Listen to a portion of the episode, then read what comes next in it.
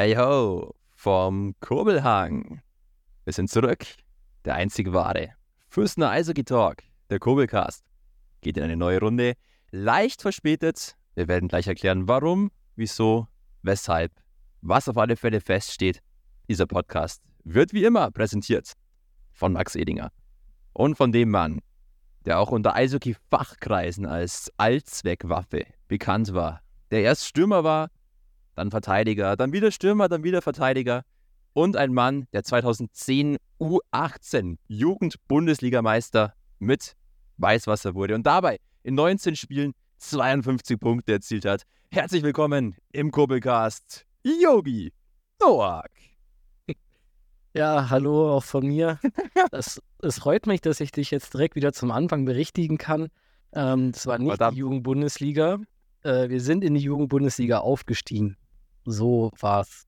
Aber ähm, die Jugendbundesliga-Meister wäre auch schön gewesen, klar. Nee, wir haben, glaube ich, sogar die Playoffs verpasst damals, wenn ich es richtig im Kopf habe. Macht nichts. Aber, Aber die Punkte trotzdem. Ja, Ja. Wunderbar. Immerhin. Schau her, immerhin. Die halbe Wahrheit ist erzählt worden von mir. und es ändert nichts daran, dass du eine Allzweckwaffe warst und dass du es wieder hier in den Podcast geschafft hast, lieber Yogi. Wie geht's dir? Letzte Woche leicht angeschlagen, leichter Männerschnupfen, leichte Fieberanzeichen. Hat es sich etwas gelegt übers Wochenende? Ja, es hat sich etwas gelegt. Äh, nachdem wir unser Heimspiel überlebt haben, war dann auch der Puls wieder ein bisschen weiter unten. Das erste war ja auch mein erstes Heimspiel in der Funktion. Aber nein, danke der Nachfrage. Geht auf jeden Fall mittlerweile schon wieder ein bisschen besser. Oder es geht besser. Braucht man nicht relativieren. Und wie geht's dir in deinem Studenten, Lehrer, stressigen Leben? Das klang jetzt nicht so ganz überzeugend, das mit dem Stress und dem Lehrerleben. Aber du hast ja recht. Ähm, obwohl ich noch kein wirklicher Lehrer bin, sondern nur auf dem Weg dahin, kickt der Stress teilweise. Kommt gerade frisch von der Lehrerkonferenz. Ja, das übliche Leid, wer Lehrer ist und hier zuhört, weiß genau, wovon ich rede. Deswegen reden wir ganz schnell nicht mehr davon und gehen viel lieber auf die schönen Zeiten des Lebens ein, nämlich auf die letzten Tage, die wieder voll, voller Eishockey pur waren, von coolen News, von coolen Geschichten und natürlich auch wieder von aktuellen Eishockey News. Die erste Rubrik des Tages, in der wir so ein bisschen die letzten Tage Revue passieren lassen, in Sachen, was war top in der Woche und was war richtig flop. Und ich bin gespannt, wie Yogi Noak zu den einzelnen Punkten, die ich da wieder in aller ja, äh, äh, Güte zusammen recherchiert habe, wie er darauf reagieren wird. Der erste Punkt, da bin ich schon mal gleich sehr gespannt, weil ich weiß, dass du diesen Spieler eigentlich sehr gerne magst. Ein gewisser Dennis Endras, inzwischen 38 Jahre alt, hat am vergangenen Freitagabend sein 600. Spiel in der Penny DEL bestritten. Für Torhüter ist das ein besonderer Meilenstein. Der wird nämlich gleichgesetzt mit dem tausendsten Spiel eines Weltspielers. Das sind unfassbare Zahlen. Die Liga hat Dennis Endras mit einem eigenen Ring geehrt. Geehrt. geehrt. Und dazu hat auch noch an diesem besonderen Freitagabend seinen 51. Karriere-Shutout eingeholt. Der liebe Dennis Endras, absoluter DEL-Rekord. Also, Dennis Endras seit langem mit am Start und jetzt auch, ja, auf dem Papier einzigartig, eine wahre Legende. Cooler Typ und dem gönnt man, glaube ich, so ziemlich alles, oder? Ja, also ich persönlich auf jeden Fall. Ich kenne ihn persönlich auch ganz gut. Ähm, ist ja auch ein Allgäuer, zwar ein Oberallgäuer, aber trotzdem, Allgäu hält zusammen. Ähm, ich ich freue mich mega für ihn. Mich wundert es aber ehrlich gesagt nicht, weil er ein- einfach ein absoluter Vollprofi ist und auch ein Riesenvorbild für alle Nachwuchs-Torhüter. Sein Weg war ja auch nicht, ähm, sag ich mal, so normal für die damalige Zeit, hat sich ja dann auch über ähm, Landsberg äh, dann nach oben gekämpft, Augsburg äh, unvergessen, die eine Saison, wo er dann ähm, Augsburg ins Finale gehext hat, eigentlich mit der Heim-WM 2010, mit dem Spiel auf Schalke. Ähm, abartig, also Wahnsinn, wie die, wie die Zeit eigentlich verfliegt. Äh, 13 Jahre später steht er immer noch im Tor und ist auch immer noch einer, meiner Meinung nach, der besten Torhüter der Liga. Hat nicht umsonst äh, so lange auch in Mannheim gespielt. Und ähm, kann ich nur bestätigen, dass diese 600 Spiele gleichzusetzen sind mit 1000 Spielen. Und wenn man dann das mal überschlägt, also 600 Spiele als Torhüter, da zählt ja dann wirklich nur das Spiel, wo er auch wirklich im Tor steht, also nicht das, was er auf der Bank, sag ich mal, vielleicht zugeschaut hat. Ähm, was ja bei den Spielern nicht so ist. Da ist es ja wurscht, ob du eine Minute oder 35 Minuten auf dem Eis gestanden bist oder gar nicht. Was auf dem Spielbericht steht, zählt dann da als Spiel. Deswegen äh, ist das schon Wahnsinn. Und äh, vor allem, wenn man halt weiß, dass ähm, die Saison ja im Schnitt, ich sag jetzt mal, roundabout 50 Spiele äh, hat, dann kann man sich das ja auch mal hochrechnen, ähm, was der Kerl da erreicht hat jetzt. Und ich glaube, ich weiß es nicht genau, wie lange er noch gedenkt zu spielen. Ich hoffe noch ein Weilchen. Und ähm, deswegen Chapeau, Hut ab und ähm, ja, Allgäuer Bur. Absolut, das Allgäu hält zusammen. Und ich ziehe die Kappe, so wie du, auch vor ihm.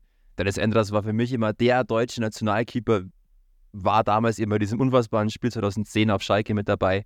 Immer wenn ich als kleiner Bub auch an einen Eishockey-Keeper gedacht habe, dann war mein erster Gedanke immer Dennis Endras. Weil er einfach so bekannt war, weil er hier aus der Gegend kam und weil er einfach abartig gut war. Und das bis heute. Ich wünsche ihm auch noch mindestens ein, zwei Jährchen DEL. Er tut den Augsburger Panthern unfassbar gut.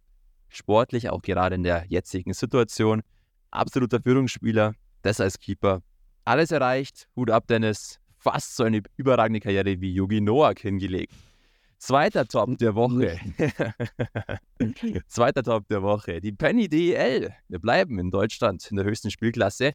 Hat einen neuen Spitzenreiter. Mannheim konnte am Samstagabend das neue DEL-Topspiel vor über 16.800 Zuschauern in der Lanxess Arena Köln mit 4 zu 3 für sich entscheiden. Hat dadurch mit dem fünften Erfolg nacheinander Platz 1 übernommen. Also die Adler Mannheim top. Ich wollte bloß in diesem Zuge erinnern, dass ich die Adler Mannheim in unserem allerersten Podcast als DEL-Sieger getippt habe. Also habe ich wohl ja, vielleicht gar keinen schlechten Riecher be bewiesen. Auf alle Fälle, Mannheim spielt sehr ansehnliches Eishockey und vor allem das Spiel, dieses 4 zu 3 gegen Köln, war, glaube ich, Werbung für den deutschen Eishockeysport. Ja, definitiv. Also ich habe nicht alles gesehen, aber einiges und ähm, war sehr, sehr cool. Also das Köln war ja, glaube ich, mein Tipp, wenn ich mich richtig entsinne. Ähm, sich da kurz vor Schluss noch ganz unglücklich und unverdient die Butter vom Brot nehmen lassen hat. Jetzt schaut der Max völlig entgeistert. Ähm, nein, Mannheim spielt super und äh, dass da auch am Samstag ähm, über 16.000 Zuschauer in Köln äh, gekommen sind, ist, denke ich, auch super. Zeigt auch, dass die Haie da die letzten Jahre einen riesen Job gemacht haben, weil am selben Tag ja auch der, der FC Köln, also Bundesliga, gespielt hat, was ja eigentlich dann immer ähm, wie überall dann, sage ich mal, der Killer ist. Äh, wir merken es ja auch, dass wenn der FC Bayern spielt, dass dann bei uns vielleicht auch ein, zwei äh, Zuschauer weniger kommen, wo ich natürlich jetzt am Sonntag das nicht hoffe, dass trotzdem alle in, an den Kurbelhang kommen und nicht äh, das langweilige Fußballspiel schauen. Aber ähm, nein, ich denke, dass die, die DEL äh, oben in der Spitze sehr, sehr eng ist und ich glaube, das macht es auch sehr spannend und das wollen die Zuschauer auch sehen. Das ist Werbung für den Sport und dass da auch mal ein Spiel am Samstagabend war, denke ich, äh, ist auch ganz, ganz cool. Obwohl da natürlich die Frage ist, ob man an dem Tag dann vielleicht neue Zuschauer gewinnt, wage ich zu bezweifeln, wenn gleichzeitig die Sportschau läuft. Ist, ja, richtig, da muss ich dir absolut recht geben. Ich finde vielleicht auch, dass da die deutsche Eishockey-Liga so ein bisschen breite Brust zeigen wollt und auch dem großen Fußballsport einfach entgegentreten wollt, ein Zeichen setzen. Wir trauen uns jetzt einfach auch am Samstagabend das große Topspiel anzusetzen. Und wie du sagst, es kamen genug Zuschauer in die Halle, fast komplett ausverkauft. Die Liga allgemein boomt, wird in der ganzen ja, deutschen Eishockey-Welt konsumiert. Und da war natürlich dieses Spiel auch noch das Tüpfelchen auf dem i und ich finde es schön, dass wir zwei absolute Experten sind und genau diese beiden Teams auch als die im Moment spielerisch stärksten schon vorhergesagt haben. War rundum toll, echt lässig und ich finde, dass Mannheim am Ende dann doch auch der verdiente Sieger war, weil die noch ein bisschen, oh, es ist einfach schön anzusehen, gerade eben, wie die Mannheimer Eishockey spielen. Aber die Kölner machen auch einen sehr guten Job und einen sehr guten Job machen auch gerade eben sehr wahrscheinlich zu deiner Zufriedenheit die ostdeutschen Eishockey-Teams. In der DEL 2 Krimitschau Spitzenreiter, gefolgt von Dresden. In der Oberliga Nord mischt Erfurt ganz weit oben mit. Also ein starker Eishockey-Osten. Mein Eindruck ist so, dass der Osten in Sachen Eishockey in den letzten Jahren enorm aufgeholt hat. Wie siehst du das? Du kommst ja auch aus dieser Gegend. Ähm, ja, das würde ich jetzt relativieren. Ähm, klar, also mich freut es natürlich äh, um jeden Verein, der da oben mitspielt. Ähm, jetzt große Sympathien nach Dresden oder Krimitschau habe ich jetzt nicht, äh, aber oder auch nach Erfurt nicht. Aber ähm, ja, Erfurt, guten Saisonstart. Ähm, natürlich sind vier Spiele, wenn du davon drei gewinnst, dann ist logisch, dass du oben stehst bei Krimitschau. Der DL2, denke ich, kann man das jetzt schon ein bisschen besser bewerten, weil da ja schon ein paar Spieltage mehr sind. Ähm, Dresden sollte man eigentlich oder muss man da oben ja auch sehen, weil ähm, sie auch die, die Infrastruktur und auch das nötige Kleingeld in die Mannschaft stecken, ähm, um dort mitzuspielen und ist auch am ehesten, sage ich mal, der einzige Standort, der Ambitionen haben könnte, mal in die DEL zu kommen mit einer ähm, sehr, sehr schönen Stadt. Also Dresden ist wirklich eine schöne Stadt, ähm, die dann es jetzt, sage ich mal, auch die letzten Jahre geschafft haben, das dann auch, sage ich mal, über Sponsoren aufs Eis zu bringen. Ja, und wie gesagt, ich finde es schön, dass es sich gerade so ein bisschen in der deutschen Eishockey-Welt sich die Landkarte ein bisschen entzerrt. Es gibt weiterhin diese Zentren, bei uns in Bayern natürlich, dieser Bereich Düsseldorf-Köln sehr stark vertreten. Aber eben auch im ostdeutschen Raum wird starkes Eishockey gespielt. Konkurrenzsituationen verschärft. Das treibt dann vielleicht auch die Großen in den einzelnen Ligen an, weiterhin gute Arbeit zu leisten, weil eben so ein bisschen Druck nachkommt. Aber auch das ist ja durchaus berechtigt. Viele sagen, dass diese Teams in Sachen Nachwuchs vor allem noch einiges aufzuholen haben ist sicherlich ja, wirklich interessant zu beobachten, wie sich da in Zukunft diese Vereine aufstellen und ob das jetzt vielleicht doch bloß Eintagsfliegen waren, diese sportlichen Erfolge des starken Eishockey-Osten. Damit die Top-Nachrichten der Woche ja schon abgearbeitet und wir müssten natürlich auch das Schlechte ansprechen, weil im Leben ist nicht immer alles rosig. Ein Flop der Woche hat mich persönlich auch sehr überrascht oder ich fand es ganz nett. Henrik Haukelang, Haukeland, jetzt habe ich ihn, den Bro. Den hatten wir schon vor ein paar Wochen. Der hat einen Mega-Vertrag bei Düsseldorf bekommen, absoluter Leistungsträger im Tor bei der DEG. Der hat sich sehr über das heimische Eisstadion beschwert und insbesondere über die Eisfläche. Zitat: Das Eis hier in Düsseldorf ist mies. Die DEL muss herkommen und dringend was dagegen tun. Da spottet jeder mit Kritik. Das ist nicht mal Weiher-Hockey-Eis. Das ist das schlechteste Eis in Europa. Da kann man nicht spielen. Der Puck verspringt andauernd, das ist Pferdemist. Also, klare Worte vom norwegischen Keeper im Tor der Düsseldorfer EG. Ganz interessanter Fakt, dass auch so ein großer Standort wie Düsseldorf anscheinend irgendwie mit Eisproblemen zu kämpfen hat. Ich fand es ganz interessant, dass es der Keeper vor allem auch äußert, wo man auch denkt, dass der Keeper eigentlich da vielleicht am wenigsten davon beeinflusst wird. Oder wie siehst du das? Ja, ähm, ich denke, mit so einem Vertrag im Rücken äh, lässt sich so eine Aussage wahrscheinlich auch mal ein bisschen einfacher treffen. So wie bei ähm, dir damals immer. ja, genau. Ähm, nein, also ich glaube, dass das schon alle gleichmäßig ähm, beeinträchtigt, weil ja auch der Torhüter, auch wenn man das jetzt vielleicht von außen her nicht so sieht, sind äh, wirklich sehr, sehr gute Schlittschuhläufer. Und auch wenn sie sich, sage ich mal, nur in ihrem Torkreis oder im Umkreis, wenn sie mal hinter das Tor gehen, bewegen, ähm, auch für sie ist natürlich dann schwierig, wenn die Scheibe sich aufstellt beim, beim Schuss oder beim Pass oder wie auch immer, ist wahrscheinlich äh, sehr schwer dann zu lesen. Ähm, mich wundert es eigentlich, weil früher in der alten äh, Bremenstraße äh, war das Eis immer überragend. Also auch egal, wenn man da im August gespielt hat, wo es, äh, weil die ist ja auch offen an den Seiten. Ähm, das war immer sehr, sehr gut. Ähm, wahrscheinlich, ja, die, die Halle ist eigentlich auch nicht neu, also deswegen wundert es mich ein bisschen. Ähm, ist ja meistens so, dass die, je höher oder größer die Hallen, desto wärmer, desto schwieriger ist es, die Eisqualität dahin zu bekommen, dass er da jetzt so drastische Worte wählt. Ja, kann man machen. Weiß nicht, ob das so förderlich ist über die Medien, aber kann man, kann man schlecht bewerten. Also wir hier im Bundesleistungszentrum sind mit unseren Eismeistern sehr zufrieden. Und genau deswegen würde ich einfach sagen, lieber Hendrik Haukelanke, Haukeland, wenn es wieder Probleme mit dem Eis gibt, einfach kurz den Füssen anrufen, die Füssener Eismeister.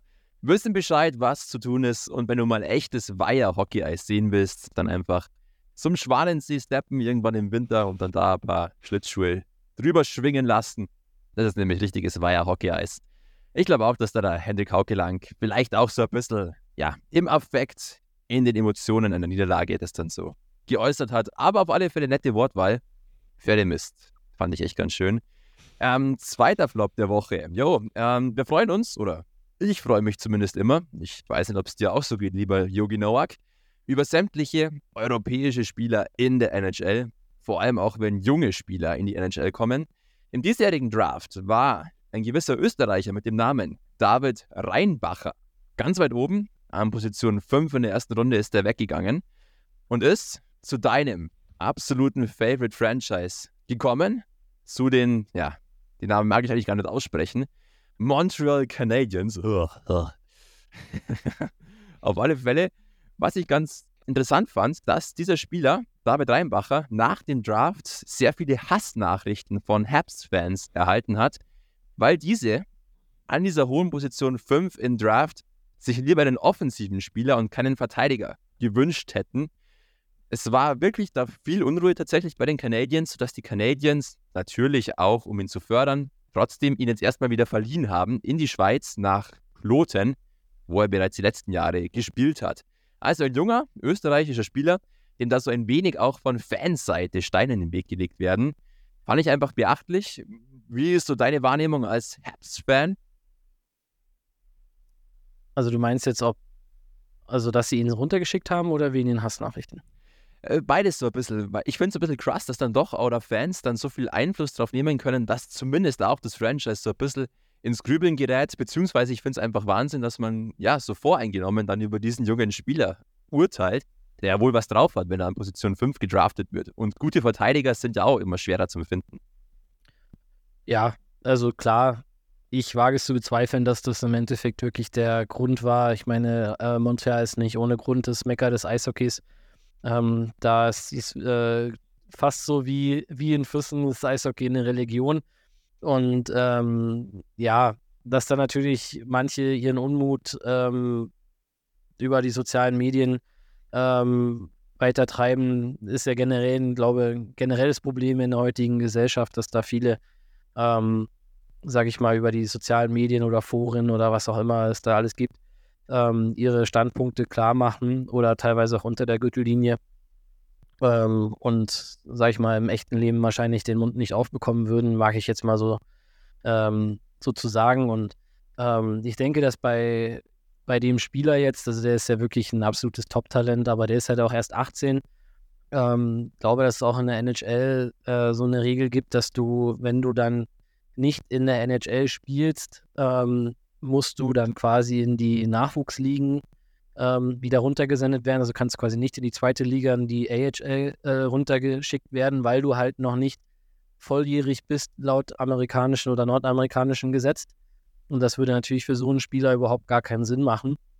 Deswegen schickt man ihn dann, was ja auch viele andere äh, schwedische Talente und so weiter dann lieber nochmal ähm, rüber. War ja bei, bei Moritz Seider ja auch, der hat ja dann auch ein Jahr in Röckle gespielt und ähm, Deswegen ähm, sehe ich das jetzt bei ihm nicht so krass. Natürlich muss man das äh, beobachten und es ist natürlich nie schön, wenn da sowas passiert. Aber ich denke, also ich kann es mir nicht anders vorstellen. Also ich habe auch nie, obwohl ich niemals auf dem Level oder so äh, oder in irgendeiner Weise ähm, interessant gewesen wäre, aber ich habe nie irgendwelche Foren oder äh, was weiß ich, Facebook-Kommentare, äh, Instagram oder so. Das habe ich mir nie durchgelesen, weil ähm, wenn diese, also das hat mir mal ein alter Spieler gesagt oder ein Trainer, ich weiß nicht mehr genau, dass wenn diese Leute oder diese Meinungen im Endeffekt wirklich so wichtig für dich persönlich sind, also ich will keinem, jeder Fan hat seine Meinung, das ist auch richtig so, das, das sollen sie auch so äh, weiter vertreiben und das macht ja den, den Sport auch aus, aber den Spieler an sich darf das nicht beeinflussen, ob ähm, sage ich mal, jetzt ein Fan dort gut oder schlecht über einen schreibt, weil am Ende wirst du immer nur danach gemessen, was du auf dem Eis machst. Und wenn du da gut spielst, ähm, wird es auch immer noch Leute geben, die dich da kritisieren. Das ist bei den besten Spielern so. Deswegen ähm, denke ich mal, dass der David Reinbacher da, glaube ich, trotzdem noch gut einschläft.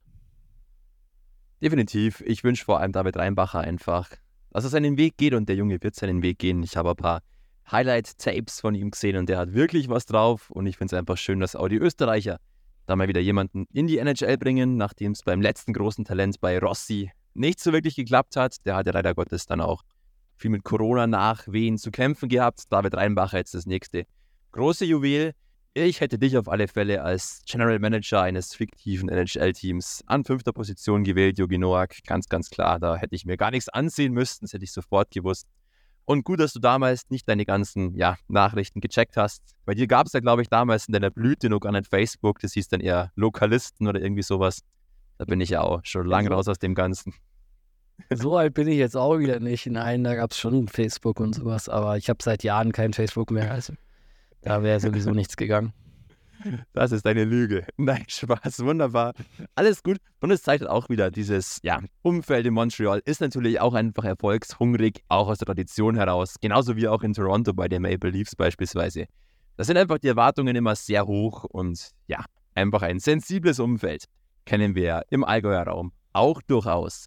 Letzter Flop der Woche, wieder mal eine kleine Meldung, die sich auf die Eisqualität bzw. allgemein die äußeren Umstände bei einem Eishockeyspiel bezieht. Und zwar in der Oberliga Nord musste das Spitzenspiel in Halle zwischen dem Tabellenführer, ähm, den Piranhas Rostock und dem Zweitplatzierten, den Halle Saale Bulls, unmittelbar nach Beginn des zweiten Drittels beim Stand von 3 zu 1 für die Gastgeber abgebrochen werden, da die Eismaschine im Stadion kaputt ging und das Eis ja flüssig wurde. Es war also an ein Weiterspielen nicht mehr zu denken. Also auch da die äußeren Umstände, die ein Top-Spiel im Eishockey ja, verhindert haben. Musst du gar nicht groß kommentieren. Ich fand es bloß einfach lustig oder absolut ein Flop, dass da einfach ja, die äußeren Umstände Eishockey verhindern. Ja, klar. Also es ist dasselbe, wenn kein Schiedsrichter da ist, kann man auch nicht spielen. Genauso nicht, wenn das Eis nicht zu 100% richtig ist, weil es sonst einfach auch zu gefährlich ist, dass man sich da verletzt oder irgendwas anderes passiert. Und fair wäre es wahrscheinlich sowieso nicht. Ähm, klar, ist immer blöd. Auf der anderen Seite, äh, gut, wir haben jetzt hier den Vorteil durch den Bundesstützpunkt, dass man noch eine zweite Eismaschine da hätte.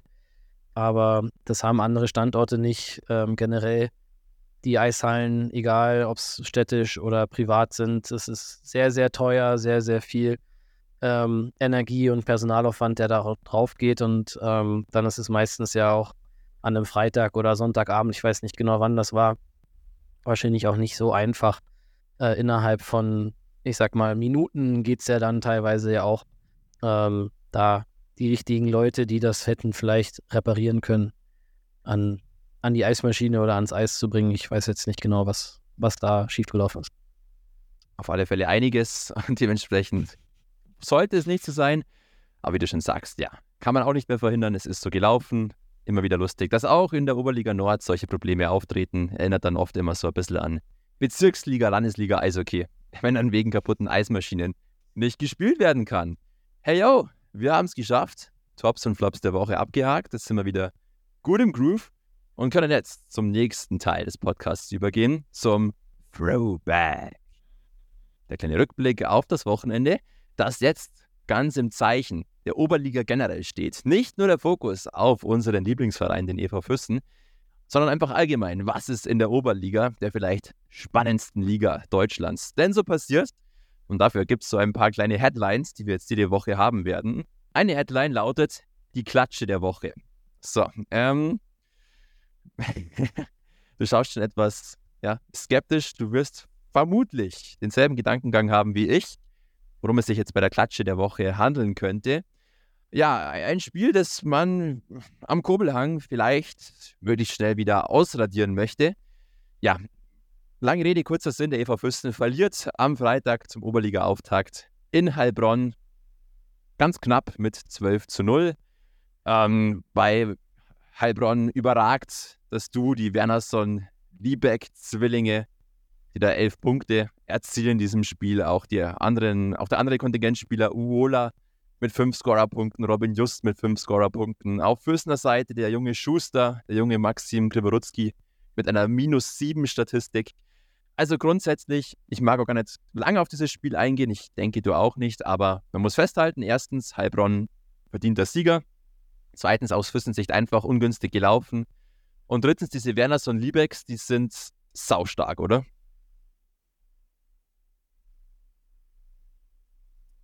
Ja, also ich denke, jeder, der das Spiel gesehen hat, ähm, denke ich mal, wird da zustimmen. Ähm, klar, nicht der Start, den wir uns äh, erhofft haben.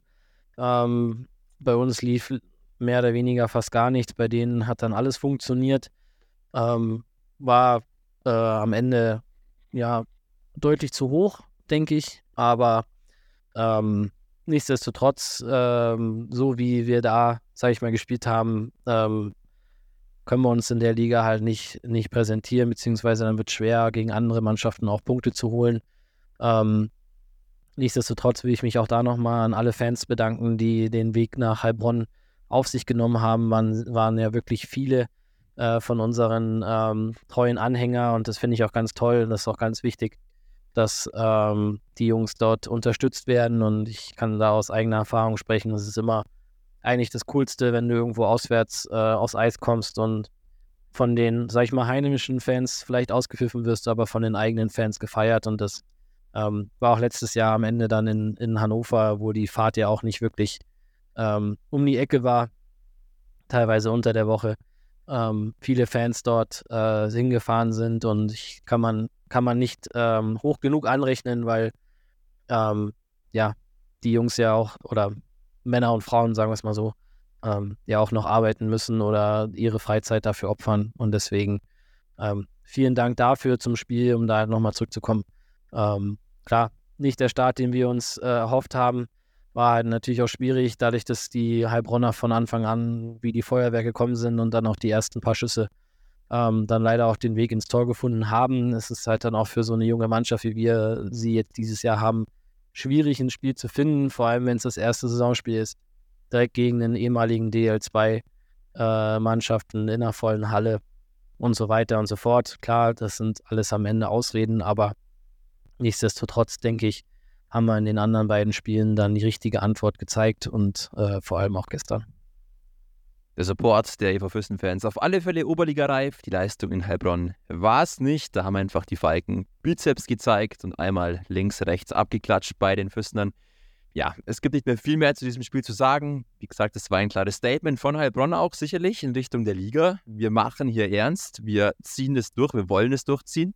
Obwohl dann die Falken ja am Wochenende auch gezeigt haben, dass sie verwundbar sind vielleicht war es jetzt mal gar nicht schlecht, auch so in die Saison zu starten, einfach gleich mal auch als EV Fürsten abzuchecken, wo stehe ich überhaupt, vielleicht auch nochmal alle daran zu erinnern, dass man hier wirklich alles reinwerfen muss, wirklich kämpfen muss, um in dieser Oberliga zu bestehen, dass die Aufgaben nicht leichter werden.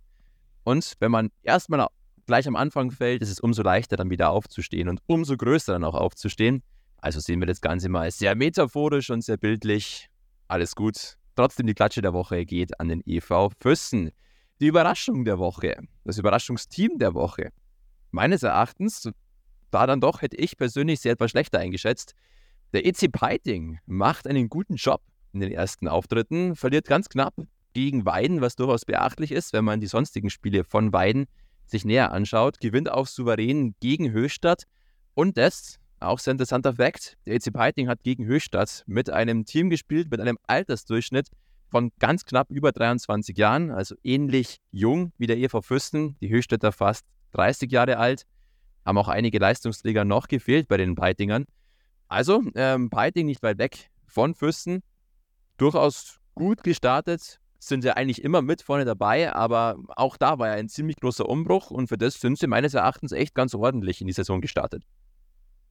Ja, ähm, kann man so unterstreichen. Ich denke, die Duelle zwischen Peiting und Weiden ähm, haben immer ein, ein besonderes Schmankerl, weil da ja der alte Trainer, der Sebastian Buchwieser, ähm, der Trainer ist, wo natürlich die ähm, Peitinger ihm das immer noch zeigen wollen, dass er lieber in Peiting geblieben wäre. Aber ähm, nein, kann man so, kann man so auf jeden Fall äh, sagen. Und ähm, mich freut es, dass sie auch ein junges Team haben, ähm, was natürlich auch irgendwo finanziell ähm, geschuldet ist, muss man ja auch immer äh, leider ein bisschen dazu sagen. Aber da es ja deine, deine Heimat ist, kennst du dich daher wahrscheinlich auch sehr gut aus. Aber sowas von, wenn es um Piting-Gossip geht, dann bin ich ganz vorne mit am Start. Aber du hast es richtig erkannt, ja, auch im Piting muss deutlich mehr jetzt eingespart werden. Da gibt es einige Komplikationen mit dem Stadion, das zuvor komplett von der Gemeinde getragen wurde. Die ganzen Corona-Nachwehen und Inflationsnachwehen sorgen dafür, dass jetzt auch der EC Peiting sein Stadion zum Teil zumindest selber bezahlen muss. Und klar, dann bleibt umso weniger Geld für den Kader und man war ja eh schon immer nicht allzu finanziell stark aufgestellt. In Peiting ist ja auch sehr ähnlich wie in Fürsten das alles. Aber sie machen es gut. Sie haben diesen Übergang von erfahrenen Spielern, Anton Saal und Co., hin zu ganz vielen Jungen, bisher zumindest ganz ordentlich hinbekommen. Aber auch da die Saison ja noch jung und gleiches gilt auch für die Enttäuschung der Woche, die jetzt zumindest in diesen ersten Momenten eine Enttäuschung ist. Absteiger aus der DEL 2, eigentlich ein ganz ordentlicher Kader, aber in der Oberliga noch überhaupt nicht oder nicht wirklich angekommen. Bayreuth, die Tigers, ja, haben zu kämpfen, haben gegen Deckendorf verloren, ganz deutlich sogar gegen Memmingen verloren. Jetzt ähm, am Dienstag gestern ja ein kleines Lebenszeichen gesendet, aber man merkt eben auch, dass dieser Übergang von DEL 2 zur Oberliga gar nicht so easy peasy ist, wie man vielleicht denkt. Und die Bayreuther sind auch erstmal auf den Boden der Tatsachen zurückgeholt worden. Ja, ähm, gegen wen haben sie gestern gespielt? Genau das habe ich mir jetzt nicht aufgeschrieben und ich habe so gehofft, dass ich jetzt das umgehen kann und dass ich jetzt da schnell ja, vorbereitet bin. Red mal schnell, ich, ich schaue nach, warte, red mal weiter. Ja. Also ich denke, dass äh, auch Bayreuth äh, wird sich da schnell fangen. Das ist ja jetzt unser nächster Gegner am Sonntag der denke ich auch ähm, sehr attraktiv äh, für unsere Zuschauer ist, weil man die Bayreuther jetzt schon seit, ja, ich glaube, fast zehn Jahren nicht mehr in der Oberliga gesehen hat. Ähm, ich glaube, dass die da auch eine, haben auch eine komplett neue zusammengewürfelte Mannschaft, war für die natürlich auch nicht einfach ähm, die ganze Saison, beziehungsweise den ganzen Sommer, Entschuldigung. Ähm, man hat ja eigentlich damit gerechnet, dass man in die DL2 geht oder in der DL2 bleibt, dann ähm, war es ja dann ähnlich wie bei uns dann relativ spät, dass man in die Oberliga geht. Dann ähm, hat, glaube ich, so wie ich das mitbekommen habe, ja dann auch nochmal die Hälfte der Mannschaft ein bisschen umgemodelt worden, wie man das ja eigentlich nicht vorhatte. Also ich glaube, dass die da einfach noch ein bisschen mehr Zeit brauchen, um sich äh, zu finden. Allerdings äh, gegen Memmingen und Deggendorf, äh, die ja auch absolute Top-Teams in der Liga sein werden, zu verlieren, ja, aus Bayreuther Sicht wahrscheinlich nicht so äh, gewollt, weil ich denke, dass sie auch ähm, direkt wieder oben mitspielen wollen, wo ich sie eigentlich auch einschätze. Aber ähm, jetzt warten wir mal, gegen wen sie gestern gewonnen haben. Ja, die Bayreuther haben, jetzt habe ich es rausgefunden übrigens, äh, die haben gegen Passau 4 zu 3 in der Overtime gewonnen, was ja durchaus wieder ein Ausrufezeichen ist, wenn man bedenkt, dass die Passauer am Sonntag die Heilbronner Falken geschlagen haben.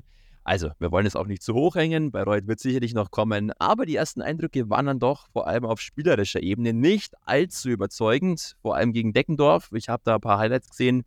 Da ging fast auch gar nichts. Ähm, der alte Thomas Greilinger hat da mal wieder seine ganze Routine ausgespielt. Und ja, also es ist auf alle Fälle sehr, sehr interessant zu beobachten, was mit Bayreuth passiert. Aber ich stimme dir da absolut zu. Die Tigers werden kommen und wahrscheinlich dann auch jetzt dann am Sonntag im Kobelhang für ordentlich Stimmung sorgen. Letzte wichtige Rubrik des Throwbacks. Mein EVF-Moment der Woche. Es gibt zwei. Erstens das Tor zum Ausgleich von Max Bleicher vom jungen Kerl im Heimspiel gegen Lindau. Dadurch das Retten in die Overtime. Dann leider Gottes der 4 zu 3. Äh, der, der, die 4 zu 3 Niederlage gegen Lindau, aber trotzdem unfassbar lästig, dass der junge Kerl da den Ausgleich erzielt und das ganze Stadion einmal kurz Kopfstand und dann natürlich auch der Sieg gegen Rüssersee 3 zu 1 gegen die Garmischer gestern Abend, Dienstagabend, am Tag der deutschen Einheit. Feiertag im doppelten Sinne. Lieber Jogi Noak, was war dein EVF-Moment der Woche?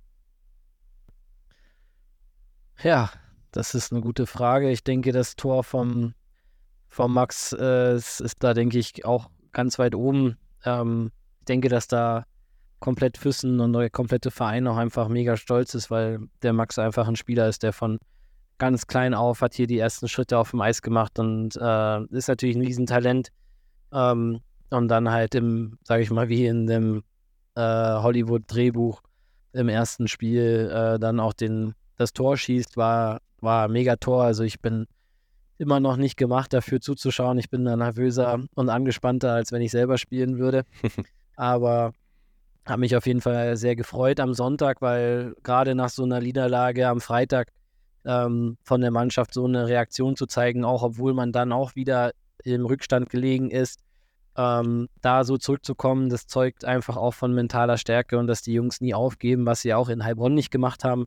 Also da haben sie auch bis zum Schluss gekämpft und ähm, deswegen, ähm, ja, das jetzt vorgestern zu ziehen, ist schwierig, aber ich würde schon eher sagen, dass das Spiel am Sonntag davor war, weil auch ähm, der Fanmarsch der Fans vor dem Spiel am Sonntag äh, muss man unbedingt herausheben. Das war wirklich Wahnsinn. Also äh, unser Producer und ich, äh, Felix Warmann, wir saßen hier im, im, Büro in der Halle, als die Fans dann ähm, von der Straße abgebogen sind und äh, wir hatten beide der Gänsehaut, weil das einfach genau das ist, warum, warum wir alle den Sport auch so lieben, damit solche äh, oder wie unsere Fans dann ähm, die Stimmung machen. Noch in der Halle am äh, gesamten Spiel war eine super Stimmung. Also ich habe mit vielen geredet, die haben auch gesagt, es war kaum ein Unterschied zwischen dem entscheidenden Spiel gegen Lindau in den Playdowns und äh, jetzt am Sonntag. Und da, ähm, das freut uns natürlich mega und das freut das Team auch. Das Team braucht es auch, um von den Emotionen ähm, zu leben und da auch ähm, ist auch schwieriger für die anderen Mannschaften zu machen. Das kann ich ja auch aus meiner Erfahrung sagen. In der, sag ich mal, Aufstiegssaison in der Oberliga, äh, da hat der Kobelhang auch gebebt, wo wir hier mit Sonthofen gnadenlos untergegangen sind. Und aber ja, schwierig, weil gestern der Sieg war wirklich eine abartige, starke Teamleistung. Ähm, 60 Minuten lang wirklich äh, den, den Garmischern Paroli geboten die ja jetzt auch in ihre 100-jährige Saison gestartet sind und da sich, glaube ich, einen anderen Start auch ähm, erhofft haben, aber auch ein stark äh, äh, Bene Hötzinger hat da gestern die, die blau-weißen Kollegen teilweise zur Verzweiflung gebracht und der erste Auswärtssieg in Garmisch, wenn ich richtig informiert bin, seit zwölf Jahren. Also ähm, Hut ab. Also ich war ganz, ganz stolz gestern von, äh, von den Jungs, vor allem ähm, drei Spiele in fünf Tagen direkt zum Saisonstart, das ist auch nicht so ohne, weil man noch nicht so drin ist. Man hat noch nicht diesen, ich sag mal, Game Shape oder diese, diese äh, Kondition, wie, klar, man hat sich zwar in der Vorbereitung versucht zu erarbeiten, aber in der Saison ist immer noch mal ein bisschen was anderes. Deswegen, dass die Jungs da so durchgezogen haben, auch mit der Unterstützung von ein paar Kaufbeurer-Jungs, die auch wirklich einen super Job gemacht haben. Auch da ähm, auch mal vielen Dank für die Unterstützung aus Kaufbeuern, die uns da wirklich jetzt auch unterstützt haben. Und ähm, deswegen zurück zu deiner Frage. Ich habe keinen, beide, beide gleich. Sehr schön. Ja, da war jetzt ganz viel dabei. Ich habe mir ein bisschen was mitgeschrieben, teilweise, weil du so im Laberlauch-Modus warst. Ich muss auf ein paar Sachen reagieren. Erstens, Lindau scheint sich zu einem schönen ja, Pflaster für uns zu entwickeln. Immer wenn Lindau im Stadion ist, sind Emotionen vorprogrammiert und vor allem spannende Spiele auf Augenhöhe. Top für die Zuschauer, auch für die Spieler, um dann in diese ganze Saison, in das ganze Spielen wieder hineinzufinden. War super cool zum Anschauen. Zweiter Fakt auch, die Fans, da hat es nicht nur dir Gänsehaut aufgestellt, sondern auch mir die Hühnerpelle, als ich die ganzen Insta-Stories und so gesehen habe. Unfassbar schön und es zeigt auch wieder, wie dieser Verein eben lebt und wie toll es einfach ist, in Füssen Eishockey zu spielen und was mit dem Eishockey zu tun zu haben. Und noch letztens Punkt, äh, letzter Punkt bezüglich SC Rüssersee, unfassbare Leistung, hätte ich so in dieser Form nie und nimmer erwartet. Die Garmischer hatten eigentlich auch nach den letzten Auftritten bei den Testspielen noch einiges gut zu machen, gerade zu Hause. Wie du schon sagst, kommen in ihre hundertste Saison als Eishockeyverein. Die haben sich eigentlich recht viel vorgenommen scheint nicht alles zu 100% zu laufen. Und das war definitiv ein Ausrufezeichen, doppeltes Ausrufezeichen mit dieser Durststrecke, die jetzt beendet wurde. War tatsächlich ein Fakt, nicht mal ich kannte, also muss es ein absolut goldener Fakt sein. DV Fürsten also mal wieder drei Punkte aus Garmisch entführt. Und noch ganz kurz deine Meinung zum SC Rüssersee. Wie hast du das Umfeld in Garmisch wahrgenommen? Die Fans, die Führungsriege, vielleicht auch den Coach Pat Cortina merkt man am Schluss so eine leichte Anspannung, vielleicht sogar, weil eben doch an vielen Stellen, so wirkt es zumindest nach außen, ja, so ein bisschen Sand im Getriebe ist. Hm, kann ich jetzt ehrlich gesagt nicht viel zu sagen. Also, die haben äh, vorm Spiel zwei, zwei Vereinslegenden geehrt, den äh, Flori Vollmer, gegen den ich auch selber noch gespielt habe, und den Tim Reagan, der auch jahrelang da, glaube ich, auch sogar Trainer war in der DL2. Ähm, ja, ich glaube, dass man da auch ähm, aus oder von Garmischer Seite noch nicht groß Panik äh, schieben muss. Ähm, wir haben auch ein paar Pfostenschüsse gehabt gestern, also das hätte auch Die hätten auch gut und gerne auch mal ein, zwei Tore schießen können. Aber sei es drum, ähm, will da auch überhaupt nicht die Leistung von uns schmälern. Ähm, aber dass da jetzt irgendwie Sand oder dass da irgendwie äh, Probleme waren oder sonst was, kann ich jetzt so nicht sagen. Die Fans da haben so gesehen eigentlich ganz okay Stimmung gemacht. Ähm, ich hätte mir vielleicht ein bisschen eine vollere Halle äh, hätte ich erwartet. Andererseits ähm, war natürlich auch noch 25 Grad und Sonne. Äh, haben wahrscheinlich auch viele dann eher den, den Eibsee oder keine Ahnung, was für ein See da in der Nähe äh, bevorzugt, anstatt dem, dem guten Oberligaspiel. Eigentlich perfektes Eishockey-Wetter. Ich weiß gar nicht, was du hast. Aber ja, natürlich, absolut. Wir wollen uns da auch gar nicht zu sehr mit dem SC Rüssersee auseinandersetzen. Aber was man so ein bisschen hört, ist da durchaus so im Umfeld, auch in finanzieller Hinsicht, war auch im Sommer etwas Unruhe in dem ganzen System. Und ja, beim SC ist ja auch immer irgendwie sowas vorprogrammiert. Gehört ja fast schon zu der Vereinsphilosophie. Ähnlich dazu wie beim Fußball, beim TSV 1860 München, dem geilsten Verein der Welt. An dieser Stelle mal kurz Props raus. Ebenfalls Props raus an den Keeper vom EV Fürsten, an Beni Hötzinger, von mir mal bloß Bausi genannt. Bausi hat einen überragenden Job gemacht und damit auch wieder gezeigt, dass er auf alle Fälle zu der Oberliga-Güteklasse, zum höchsten Regal in der Oberliga in Sachen Keeper dazu zählt. Vielleicht für ihn auch schön nach dem Spiel gegen Heilbronn. Wenn du dir da zwölf Buletten fängst, dann ist so ein Sieg gegen Garmisch mit nur einem Gegentor und Matchwinner-Qualitäten umso schmackhafter. Hey, damit ist der Throwback beendet. Das Wochenende ist sowas von aufgearbeitet. Wir springen ganz, ganz schnell in den nächsten Step des Kurbelcasts und zwar in den EVF Insider. Denn du bist der EVF Insider. Wir halten den ganz kurz heute, bloß ganz schnell. Hast du irgendwas Neues bezüglich Krankenstatus von einigen Spielern? Gibt es Verletzte? Gibt es sonst irgendwas in diese Richtung zu berichten nach den vergangenen Spielen? Äh, nee, also nicht, was nicht schon bekannt wäre. Also Tobi Bader und äh, Bauer werden uns äh, sehr, sehr, mit sehr, sehr hoher Wahrscheinlichkeit am Sonntag auch noch fehlen. Ähm, ansonsten, gestern hat der Pius Seitz leider gefehlt, weil er Fieber hatte. Ähm, das, da hoffen wir natürlich, dass er sich da so schnell wie möglich wieder erholt und hoffen, dass es vielleicht für Sonntag schon reicht. Da werden wir sehen. Das können wir jetzt natürlich noch nicht sagen. Aber ansonsten ähm, gibt es eigentlich nichts Neues. Wunderbar, positive Nachrichten. Also gute Besserung weiterhin an die Verletzten, an Langzeitverletzten Bauer Neudecker, an Tobi Bader und natürlich auch gute Besserung an Philipp Seitz. Soll sich ein paar Ibus reinschmeißen, aber natürlich auch sehr langsam an die Sache herangehen und bloß nichts überstürzen. Yo, hey, dementsprechend, letzte Viertelstunde des Podcasts bricht bald an. Heißt, es ist höchste Zeit für Spielzeit. Die schönste Zeit des Tages. Wenn Yogi Noak mal wieder von mir zum Stirnrunzeln und zum Achselgulli-Schwitzen gebracht wird. Er darf spielen. Sein erstes Spiel ist sein absolutes Lieblingsspiel, wo er mich immer wieder aufs Neue überrascht, wie fix das geht, herauszufinden, wen ich denn meine. Wer ist das? Wer ist die Person? Ich werde gleich wieder drei eigentlich nichtssagende Facts über einen Spieler des aktuellen EV Füssenkaders raushauen und Yogi Noak darf dann versuchen zu erraten, wer es ist. Yogi Noak hat eine Erfolgsquote von 100%.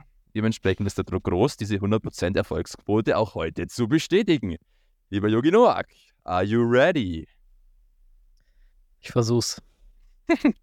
Mann, oh Mann, oh Mann, ein bisschen mehr Spannung hier gibt's ja gar nicht. Also, pass auf. Mit dem ersten Fact, da wette ich jetzt was drauf, okay? Wirst du nie und nimmer auf den Spieler kommen. Watch out. Den Spieler, den wir heute suchen, der hat in 45 Oberligaspielen noch keine einzige Torbeteiligung in seiner Statistik stehen. 45. Gut, wir machen weiter. Ja, warte. Nein, nein, nein, nein, nein, nein. Was? Hör auf jetzt, komm, mach Also das ist quasi eine Saison. ja, okay, nee, mach weiter. Das dauert nicht so lange.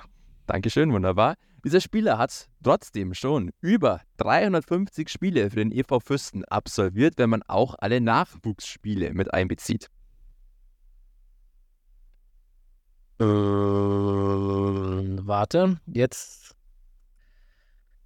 Jetzt kommen wir der Sache 45 näher. Spiele, 45 Spiele ist fast eine Saison.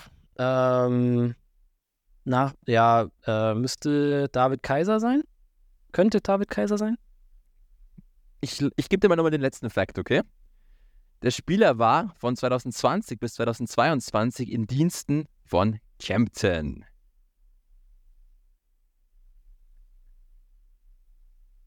Hä? Was von 20? Nochmal, den letzten Fakt? Ja, er war von 2020 bis 2022 bei Kempten in der Bayernliga. Stammt aber aus Füssen, hat alle Nachwuchsteams des EVF durchlaufen, über 350 Spiele für den EVF gemacht und in 45 Oberligaspielen für den EVF, eine Saison tatsächlich, noch kein einziger Score. Ah, dann ist es äh, Noah. Dann ist es wer? Entschuldigung?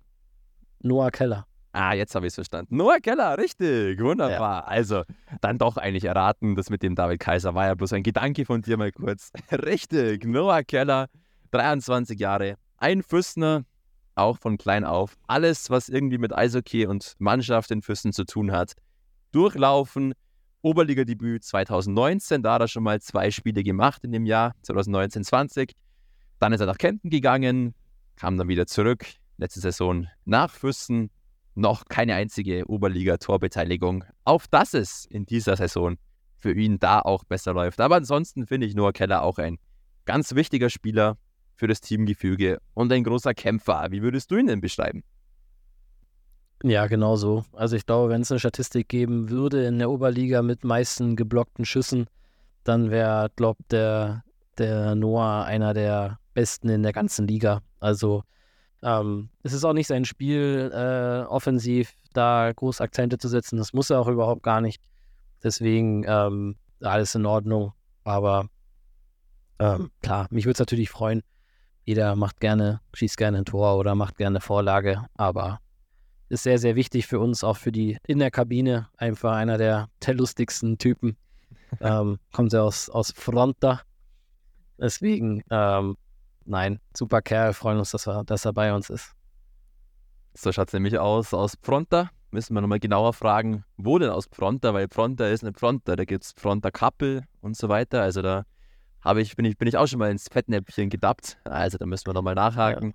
Aber ja, glaube ich, wirklich so ein typischer Fall von, wo die Statistik mal gar nichts über die Qualität eines Spielers aussagt. Noah Keller, gerade in Sachen Schüsse blocken hast du einen sehr guten Punkt gebracht. Da sowas von erfolgreich und einfach auch ein mega lästiger Typ. Jo, das war's heute schon mit dem Wer ist das? Nur eine Person heute für dich. Wir wollen nämlich auch noch auf mein persönliches Lieblingsspiel eingehen, das hoffentlich auch einige Kurbelcaster da draußen immer wieder aufs Neue triggert. Auf das wunderschöne Spiel Laberit, wo ich wieder zwei unglaubliche Geschichten, Facts aus der Vita des EV Fürsten vorlesen werde.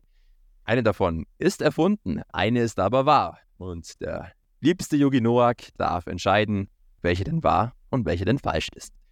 Wir starten sofort mit der ersten Geschichte, mit dem ersten Fact über den EV Füssen.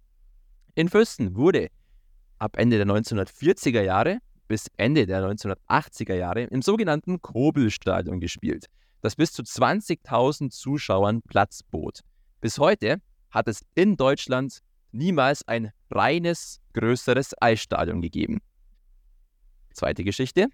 Bis heute gilt der EV Fürsten als der Verein, als der deutsche Verein, der meist Nationalspieler für Deutschland zu Länderspielen abgestellt hat. Also nochmal, Geschichte Nummer 1. Das Kobelstadion, das bis zu 20.000 Zuschauern Platz bot und damit bis heute als das größte reine Eisstadion Deutschlands gilt. Und zweite Geschichte der EV Fürsten, der bis heute am meisten deutsche Nationalspieler hervorgebracht hat. Yogi, It's your turn. Wie schau mal aus? Also, nur nochmal fürs Protokoll, das ist nicht mein Lieblingsspiel, vielleicht eins, aber nicht meins. Ähm, ähm,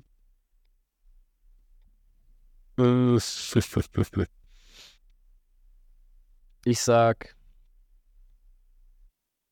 die Geschichte oder Fact 2 stimmt, weil, ja, stimmt. Fact 2 stimmt, brauche ich ja nicht begründen. Wie in der Schule, du brauchst gar nichts begründen. Es reicht auch völlig ja. einfach nur eine Antwort zu geben, weil diese Antwort ist auch noch richtig. Unfassbar. Also fang mal nicht an, immer zum Jammern. Inzwischen bist du in diesem Spiel auch ein Vorreiter, ein Klassenstreber. Richtig, der EV Büsten hat tatsächlich oder gilt bis heute als der Verein, der meisten deutschen Nationalspieler hervorgebracht hat, was natürlich vor allem auch auf die 50er, 60er bis 70er Jahre zurückzuführen ist, wo teilweise ganze Nationalmannschaften nur aus Büstener Eishockeyspielern bestanden. Ähm, aber auch in der jetzigen, in der früheren, in der jüngeren Gegenwart gibt es einige Beispiele, Schmölz und Co., die es ja aus Füssen auch geschafft haben in die Nationalmannschaft. Erster Fakt ist falsch. Der EV Füssen hat zwar im Kobelstadion in diesem Zeitraum gespielt, allerdings hat das Kobelstadion nie mehr als ca. 16.000 Zuschauerplätze gehabt. Ähm, was dann vielleicht ganz interessant ist, jetzt herauszufinden, ja, welche Stadien in Deutschland waren dann das allergrößte aller Zeiten? Und ich habe natürlich nachrecherchiert. Wie du sicherlich weißt, lieber Yogi Noak, ist es aktuell in Deutschland dein Lieblingsstadion vielleicht sogar, nämlich die Köln Arena. Natürlich, die Lanxess Arena in Köln mit maximal 18.600 Plätzen. Damit übrigens das aktuell auch größte Eishockeystadion Europas. In Deutschland gab es auch mal ein reines Eisstadion, das bis zu 26.000 Plätze hatte. Und das war in einem Zeitraum von 1951 bis 1973 gab es dieses Stadion. Und es war das Oberhofer Eisstadion tatsächlich. Bis 1973 gab es das. 26.000 Zuschauerplätze. Bis heute unerreicht in Deutschland. Nie gab es mehr bei einem reinen Eishockeystadion. Also jetzt mal die ganzen Freiluftspiele in Fußballstadien ausgeklammert. 26.000 Oberhofer Eisstadion. Hättest du das gewusst, Jogi Noack? Nee, das wundert mich ehrlich gesagt auch, weil Oberhof ist, wenn ich mich jetzt nicht richtig, wenn ich mich jetzt nicht total blamiere, eigentlich auch in der früheren DDR. Das heißt, ähm, zu dem Zeitpunkt, jetzt wieder Klugscheißer-Modus, äh, gab es ja in der DDR eigentlich nur zwei Mannschaften. Das war Dynamo Berlin und Dynamo Weißersee. Ich weiß nicht, ab wann das dann so war. Also es war auf jeden Fall eine, eine lange Zeit so. Ähm, wahrscheinlich in den 50er, 70er Jahren vielleicht noch nicht.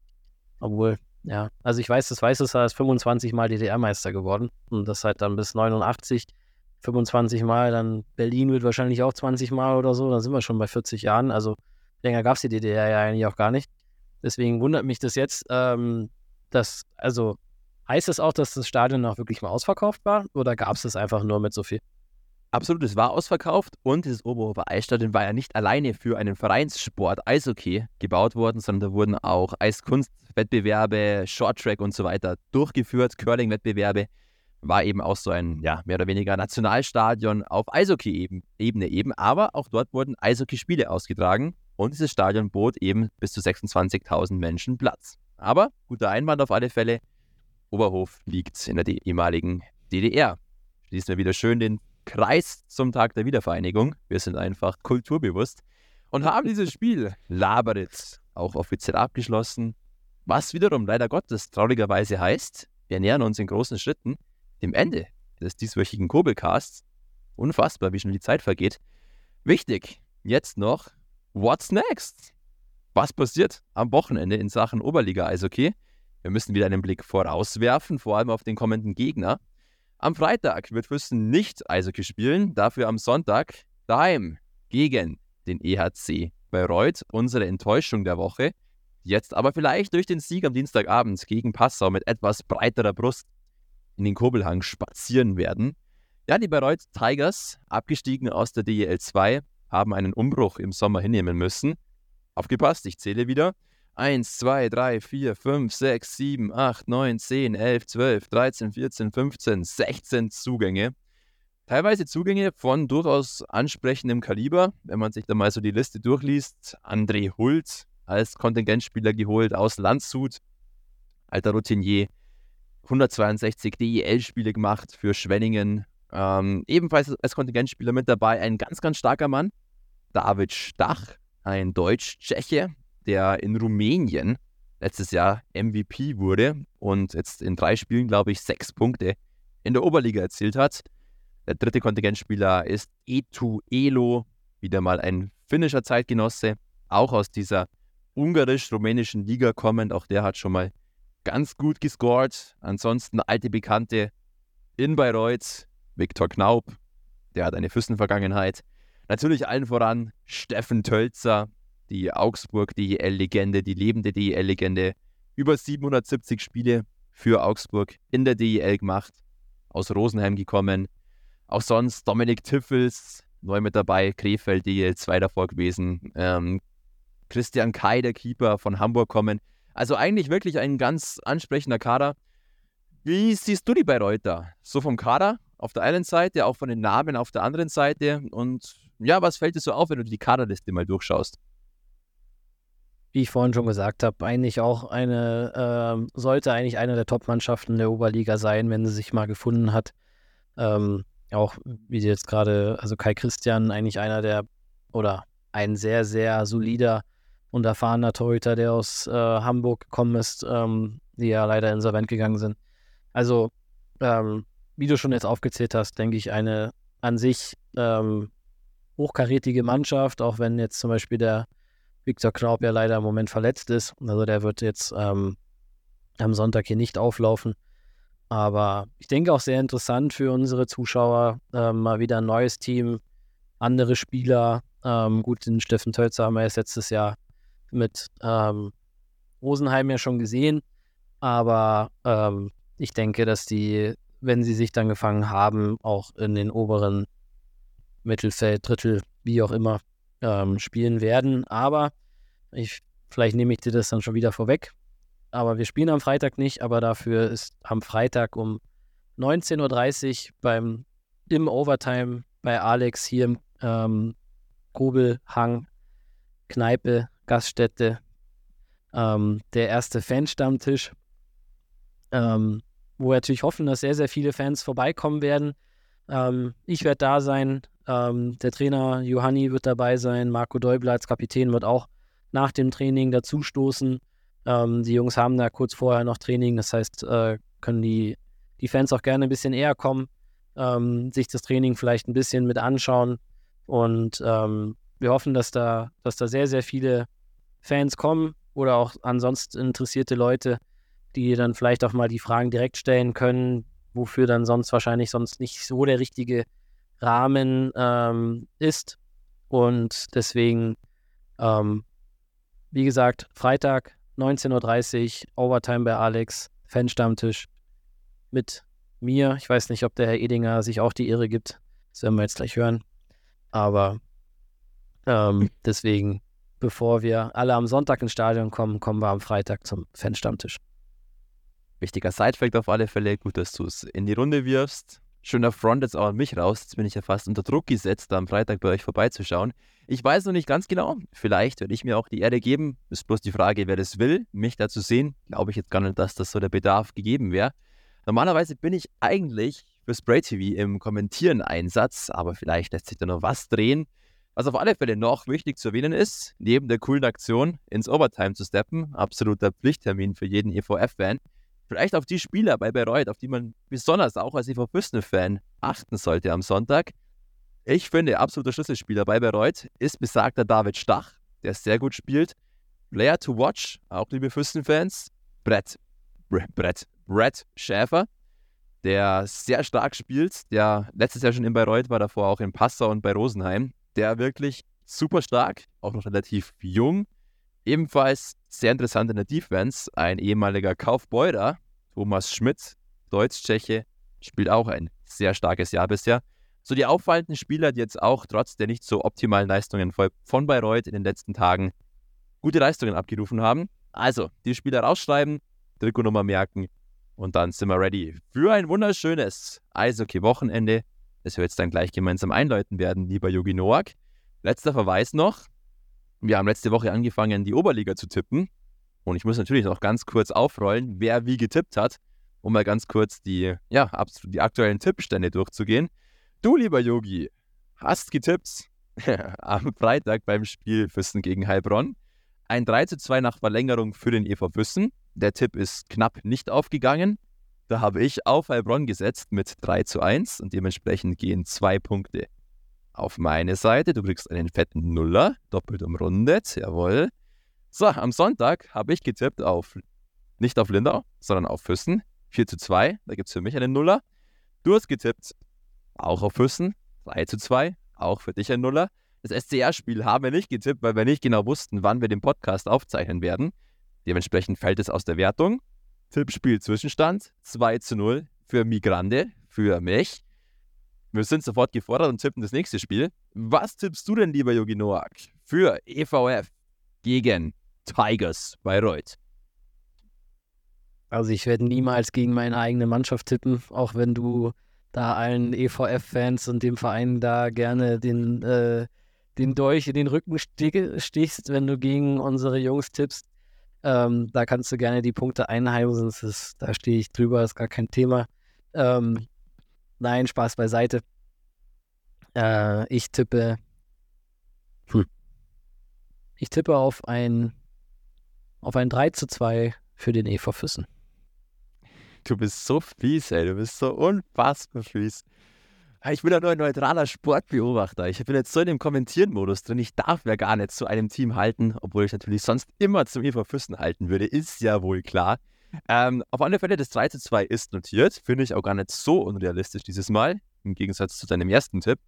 Ähm, ich, boah, ich bin noch echt sehr am Schwanken. Ich glaube, dass der EV Füssen einen Punkt bei sich behält, der zweite Punkt dann nach Bayreuth geht.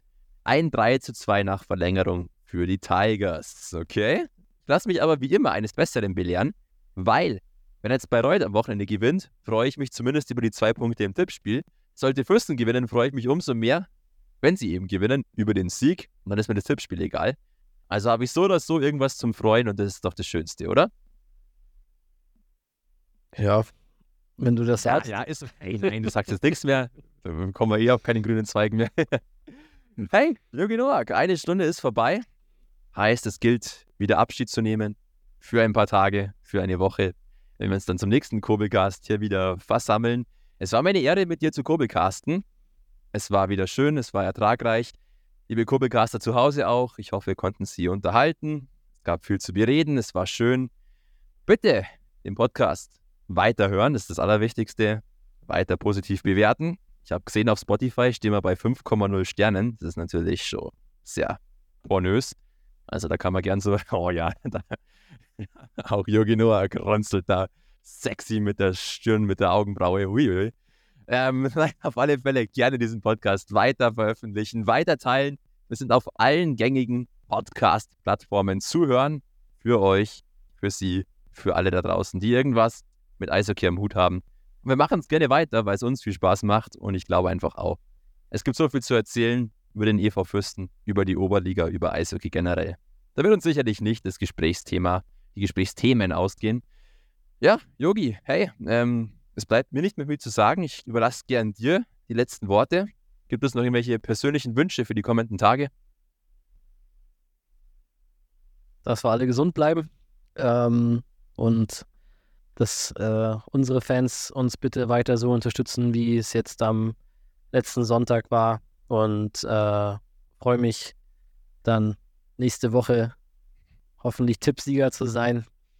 Und ähm, nein, schließe mich dir an. Vielen Dank für das Feedback. Vielen Dank für alle, die den Podcast da ähm, weiter verbreiten und hören. Ich kriege äh, oft, oft Feedback darauf auch. Ähm, oft dann meistens soll ich ein bisschen gegen dich sticheln und gegen Piting. Das mache ich natürlich nicht. Aber ähm, nein, Spaß beiseite. Ähm, mal sehen, vielleicht äh, kriegen wir es ja hin, in den nächsten Wochen auch mal einen Interviewgast äh, als Interviewfolge vielleicht mal so rein zu pflegen. Schauen wir mal, wie die Zeit ähm, da mit uns spielt. Und ansonsten sind wir sehr, sehr offen für Feedback, wenn irgendwas äh, gerne noch gewünscht ist. Wenn der Herr Edinger irgendwas anders machen soll, dann immer her damit. Und ähm, vielen Dank. Danke fürs Zuhören. Bis nächste Woche und bis Freitag, Fanstammtisch, Sonntag, Heimspiel. Danke. Servus. Ja, also wunderschöner. Kann man einen Podcast eigentlich nicht zu Ende bringen? Auch von mir. Gerne Kritik, ja. Wir freuen uns, wenn wir besser werden und das funktioniert nur mit Kritik. Aber ansonsten glaube ich, sind wir schon mal ganz gut am Start. Und ich bekomme auch viel Feedback und ich finde es cool, ich bekomme viel Feedback auch von jüngeren Zuhörern. Heißt also, wir können jede Zielgruppe adressieren. Ich eher so für die Young Guns, du eher so für die. Na, ich sage jetzt nichts mehr. Passt. wir hören auf. Wir hören im Guten auf mit dem Podcast. Lieber Yogi Noak, ich wünsche dir ein wunderschönes Wochenende.